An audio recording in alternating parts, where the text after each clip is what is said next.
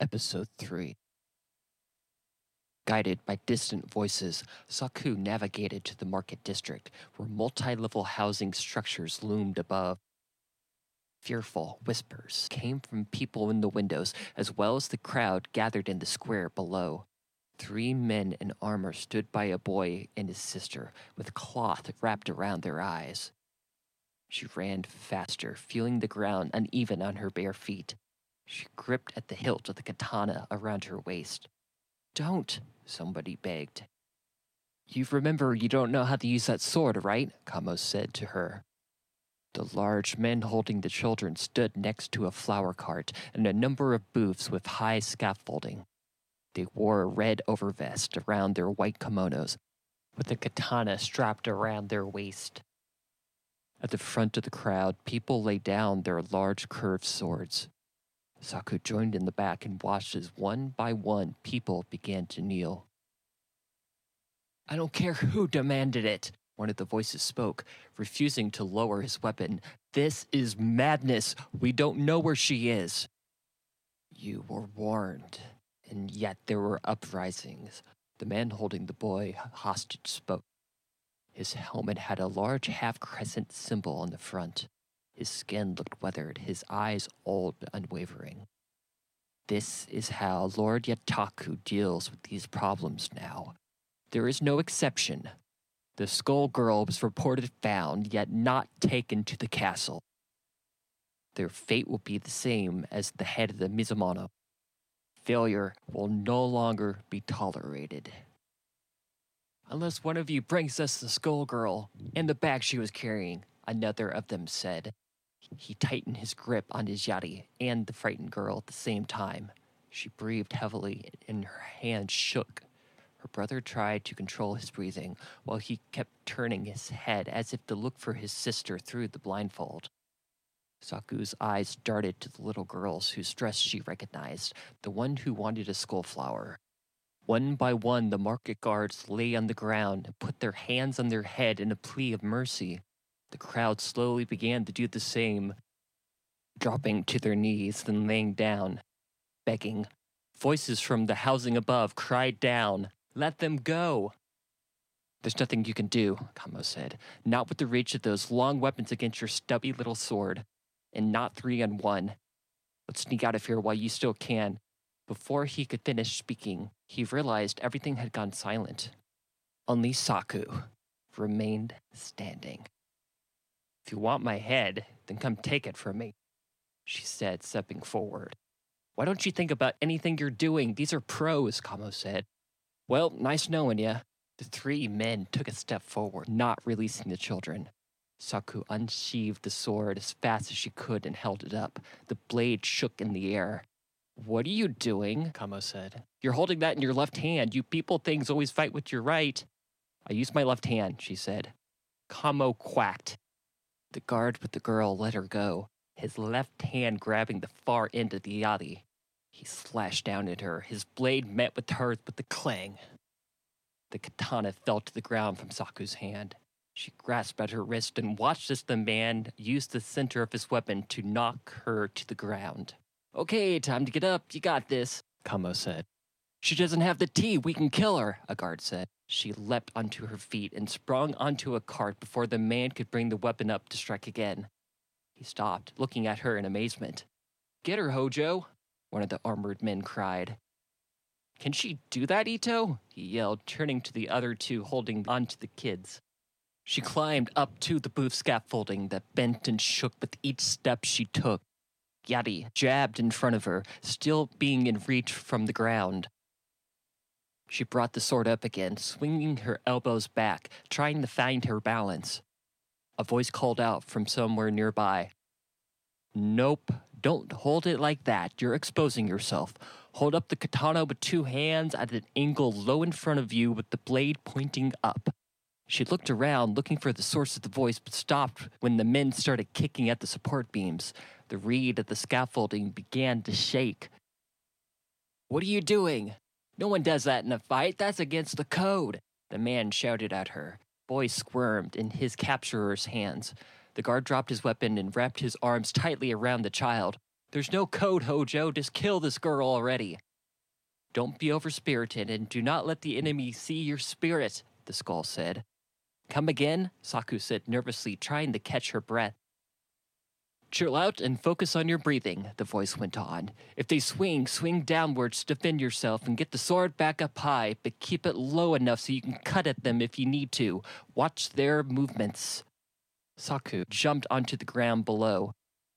The guard saw this and took a jab at her. Clank! She swung low to block the cutting sword. Slash! the voice cried. The katana flicked up and slashed the cheek of the man hard. He let out a cry. She staggered, gasping for air before raising her sword to meet his weapon's thrust. Breathe through your nose, exhale through the mouth when you swing. The voice seemed to be coming out of an eagle owl skull laying on one of the plates in an outdoor eatery nearby. It sat alone as if somebody had placed it there after a meal had been finished. The other man bobbed his head twice, then swung, heaving out all the air through their nose. She raised her elbow up to block, she spotted his right knee had extended too far in the movement of the swing. She tried to slash it, but out of the corner of her eye, she caught sight of another man with holding his yari high. Having released his grip, the boy ran free. The children took off their blindfolds and ran towards the people still on the ground. They stood up and gathered around the kids, making their escape, leaving only the guards and Saku in the market. Her hands held the sword at the base position. She took a chance and swung. The weapons clanked. Yeah, don't do that. Just try to stay alive. You can't beat these guards, the voice said. Let them make the mistakes. Who are you? Saku yelled, quickly moving behind a bend, dodging an attack. I am known by the name Fushicho, the small eagle owl skull said. Don't lose focus. Then stop talking, Saku shouted. The three men found themselves on the wrong side of the booth, unable to reach Saku as she ran. She jumped on a stall and reached for the banner to pull herself up. The banner ripped, sending her crashing down. They stood in front of her with their weapons drawn. The one called Ito nodded to Hojo, who unleashed a mighty swing towards her, but he stopped. He stared at something in front of him in the distance. The other's gaze turned to whom he was looking at. A man wearing a bright orange kimono walked into the market with a bow on his back. He walked down leisurely towards them. I'll leave the Scully alone, familiar voice rang out. She's taking it easy on you. Ayashi walked to the cart and picked a yellow morning glory and placed it behind his left ear. He picked up Fushicho from the table of the eatery. That's yours, Saku. He tossed the skull to her. Nice throw, Fushicho said, in soft hand. You must study this well. Saku put the skull in her pocket. You have no business here, Ayashi, the guard said. The man withdrew from the skull person and turned his focus to Ayashi. He readied the bow, drew an arrow, and pointed at the guard. His shadow stretched far out in front of him. Ayashi pulled the string tighter. Tell the regent he can't run a city if he keeps killing all of its people, he said. We are everyone's problem now, the man called Ito said. A flash from high above caught Saku's eyes. Without thinking, she swung, slashing Hojo's side, who had tried to take a swipe at her. The man cried out in pain. Stop! Ito screamed. Don't come at me, Saku said. Told you, Ayashi spoke.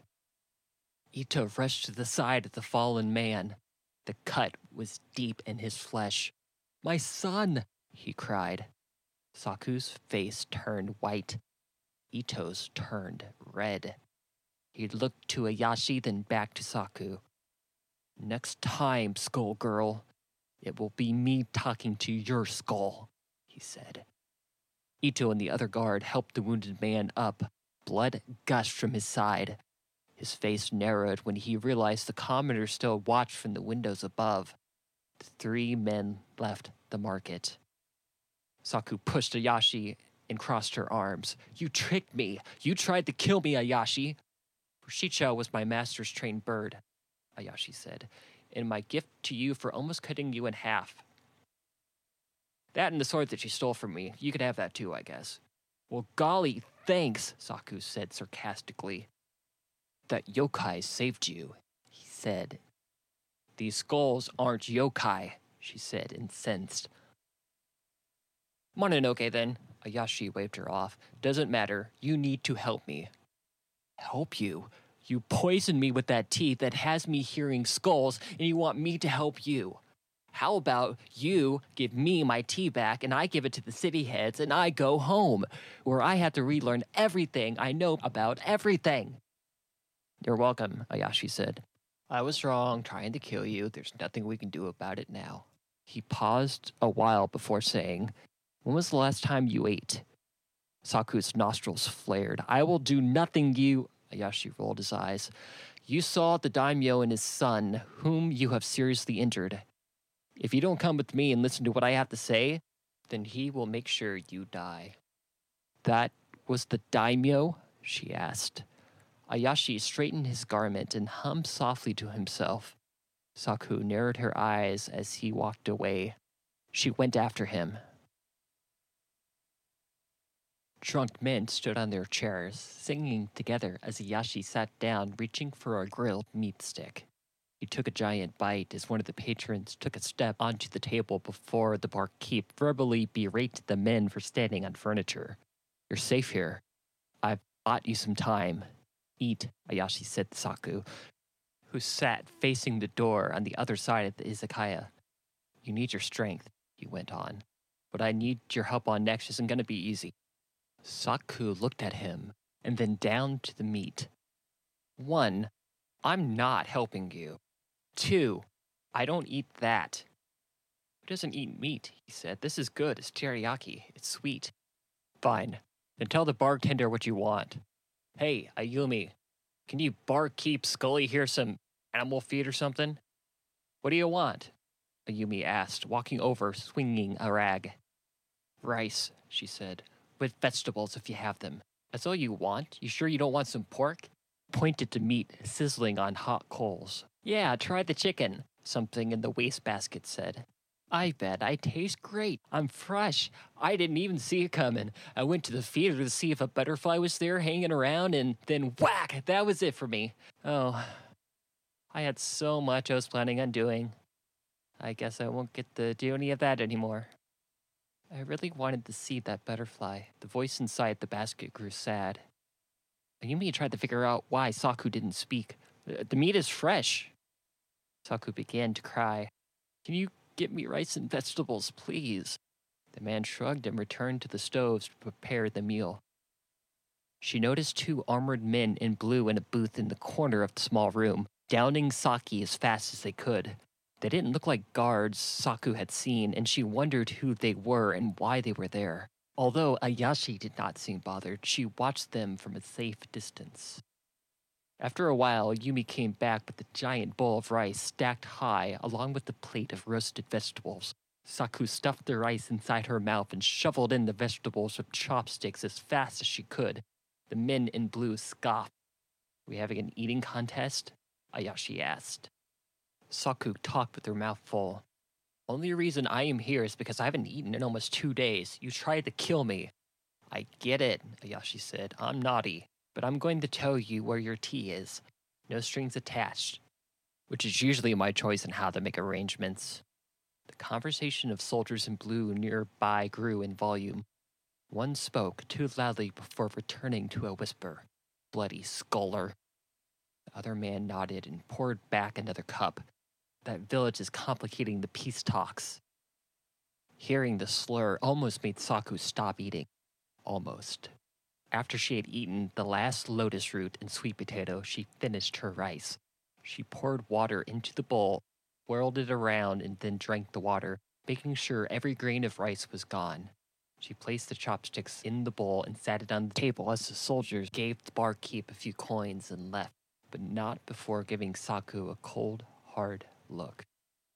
You're going to see a lot of that talk up north, Ayashi said. They're like birds who repeat everything they hear. They know nothing.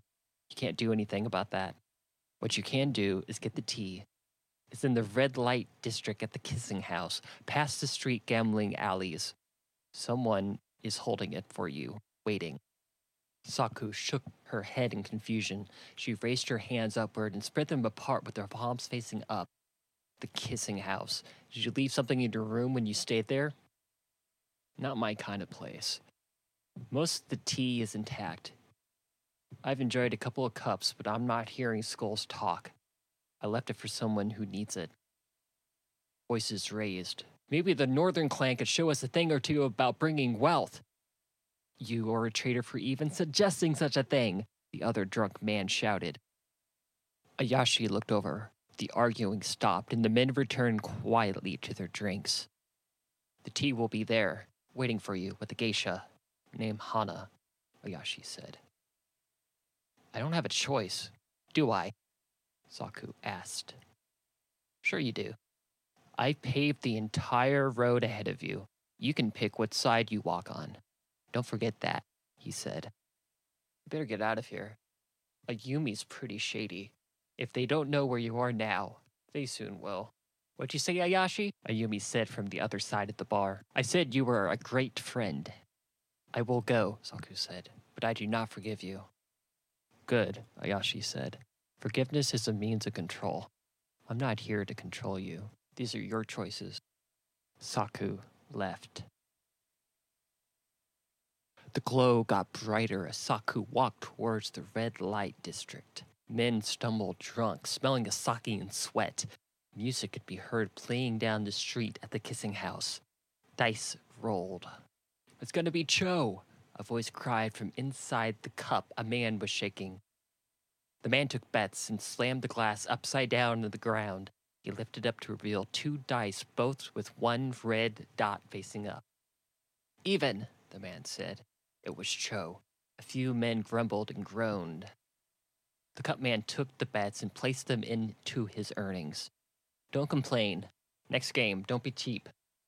Kamo spoke from Saku's pocket. What was that voice? They must be made of skulls, Saku said. Such games were not allowed in her village. She found herself wanting to learn how to play. She walked past the gambling and into the red light district. The strong smell of incense and perfume hovered in the air. Yet something smelled foul. Her eyes adjusted to the red light. She could see the kissing house on the left, a giant structure with a rice paper front with the words Kuchibashiya written on it. A large cherry blossom was painted on the paper next to the door. A few men crossed over from a bar across the street into the kissing house, hanging onto each other, singing loudly. Kamo let out a nervous sigh. This is all very bad. Kamo, is it? The other skull said. Nothing comes easy. You seem to lack direction, my friend. She tried to clear her mind and separate her thoughts from those of the skull. Oh, I lack direction, Kamo lashed out. You gonna tell me how to breathe too? You're dead, you don't do that, Fushicho said. Stop! Saku yelled, clenching her fist and tightening her face. The air filled with static. She felt a sting and a few hairs on her head stood up. You're both great, you're awesome, but I have way too many thoughts for everyone to be talking all the time. Inside the kissing house, men laughed, glasses clanked, and young women in white face paint and long kimonos hung onto the men. Saku did not know whom she was searching for and knew she couldn't go in and start asking everybody where Hana was. She walked past the entrance, hearing some shaking in a room closed off with the divider painted with a smiley face. Women giggled. Everyone seemed to be involved with somebody else in the room, except one. She stared at Saku as if she had never seen anything like it. She couldn't look away. She walked across tatami mat. Her white painted face and blackened teeth, red lipstick and eyeliner stood out amongst the other women. Her figure was stunning, especially to someone who had not seen a kimono look as smooth and soft. Her eyes locked with Saku's. When she got too close, she took her hands and put them around Saku's face. She spoke passionately. I've been waiting for you. Tell me you are looking for Hana, the geisha said. What? Saku said, noticing the woman's hands smelled of expensive perfume. Ayashi says you have my tea. I need it. This way. Hana motioned towards divided room. They entered. She slid door shut. She spoke. You must know something. I am Lord Yataku's wife. Banished here for speaking out about his treatment of the people. If you help me escape from this city, he will not let you live. He will kill you. It's a matter of time at this point. The only one who can change my husband's mind is Ito. If you help me out of the city, I will convince him to help us. Saku's heart sank. Wife, he sent you here. A voice raised in the other room. A scuffle broke out. Cups crashed against the floor. Women yelled. They heard multiple footsteps clopping on the flooring. Ayumi said the skull girl is here, somebody said. There's no way out. Please tell me you know how to use that sword, Hana said, pointing down. I've gotten lucky a few times, Saku confessed. Where is she? Saku remembered the voice of Ito, who stood on the other side of the divider. The door began to slide open. Saku kicked the rice panel as hard as she could, grabbed Hana's hand, and pulled her out of the room. Ito turned and ran towards them with a sword in his red swollen hand. Saku drew the katana. Hana stepped away. Ito, we need to talk, Saku pleaded. Ito charged. You killed my son, Ito screamed. Saku swung in a wide sweep. Ito dug his foot into the tatami mat and leaned in to avoid the hit. The katana cut him across the side, slicing open his armor. She rushed out at the kissing house and onto the street nearby, stumbling into some bystanders who had gathered to watch the commotion. Saku saw Ito cross over the building's threshold and had closed the distance. Giant man charged at little Saku. In desperation, she hooked his shoulder and used his momentum to suplex him. The back of his head thumped against the stone road hard. His pupils dilated. He didn't move. He looked up. She stood to her feet and looked at him, bleeding on the ground. I didn't want this, she said. Lord Yataku will surely kill you now, Ito said, slurring his words. Even if you give him his tea, you have shamed him in front of the other warlords by not arriving on time. He will not stop until you are dead. I just want to go home to Mibu, Saku said. There's no chance of that now. Ito's eyes closed. If his spirit left him, she did not know. They heard footsteps and clinking armor approach from the kissing house. Saku and Hana ran. Hana had the bag of tea in hand. Others went to Ito's side and began to give aid in whatever way they could. Someone cried for help, but his own men did nothing.